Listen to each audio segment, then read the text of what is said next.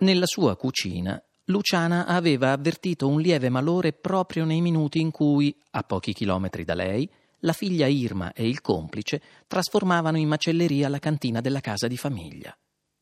Aveva deciso, Luciana, che il suo unico contributo al pranzo di Natale sarebbe stato il vitello tonnato per niente tradizionale.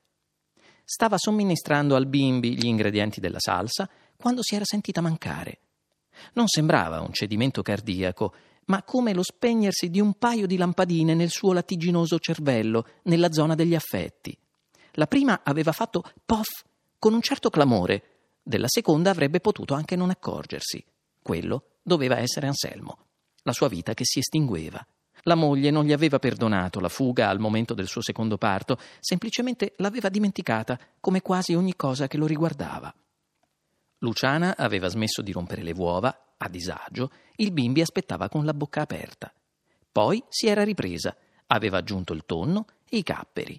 Mica il robottino poteva prenderseli da solo.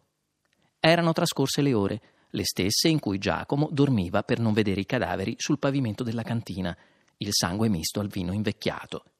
Intanto Luciana telefonava alternando il numero di Irma a quello di Lara e nessuna delle due rispondeva per ovvi e diversi motivi che la madre ignorava. Alla finestra della cucina, velata dal vapore, i fiocchi bianchi le annunciavano il Natale, ma Luciana non immaginava quanto sarebbe stata nera la festa voluta da Giacomo. Con quel tempo avverso decise di raggiungerlo, non per desiderio di incontrarlo, ma per una specie di presentimento di nuovo. Si vestì da neve e arrivò a qualche curva dalla meta. Poi dovette proseguire a piedi nella tormenta, sprofondando a ogni passo con un rumore leggero come di polistirolo. La casa era tutta al buio. Forse era saltata la corrente elettrica, ma una volta all'interno il riverbero del bianco attraverso i vetri bastò a illuminare Giacomo con le mani sul corpo esanime della nipote. Si era ricordato di una vibrazione che aveva sentito provenire da lei e stava cercando il telefono per chiamare aiuto, ma non sarebbe stato facile per lui spiegarlo a sua sorella.